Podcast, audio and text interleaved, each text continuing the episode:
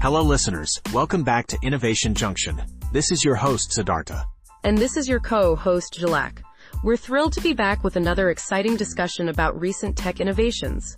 Absolutely, Jhalak. And today's topic is simply fascinating. We're going to talk about how AI is revolutionizing the filmmaking process. That sounds intriguing, Sid. I'm guessing we're talking about the movie The Frost, which has been making quite a buzz recently? Spot on, Jhalak. The Frost is a 12-minute movie where every shot is generated by an image-making AI. This AI-driven film has created ripples in the industry. I agree, Sid. What struck me about The Frost was the eeriness it emanated. The landscapes, the characters, even the bizarre sequence of a man chewing on what seems like his frozen tongue, it was uncanny yet so intriguing. Indeed, Jhalak. The filmmakers have done a commendable job in embracing the peculiarities of AI art, transforming it into an aesthetic that's both unique and disconcerting. Yes, and it's interesting to note that they used DALL-E 2, an AI model by OpenAI, to generate every shot. They further added movements to these images using an AI tool named D-ID, which made things like eyes blink and lips move. Right, Jhalak. The fascinating part is, the filmmakers navigated through a process of trial and error to achieve a style they were happy with, essentially building a world from what the AI gave back to them. Yes, Sid, and the consistency of the style throughout the film was also appreciated by many. Souki Mehdaoui, an independent filmmaker, pointed out that the puppeteering of generated still images gave the film a unique collaged vibe.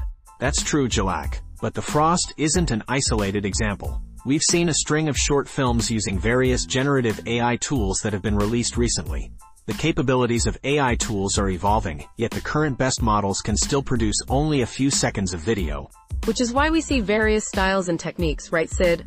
Like storyboard, like sequences of still images in The Frost, or mashups of many different seconds-long video clips.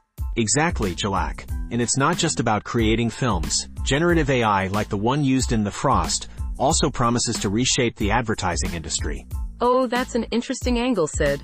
I'd like to know more about how AI could impact advertising.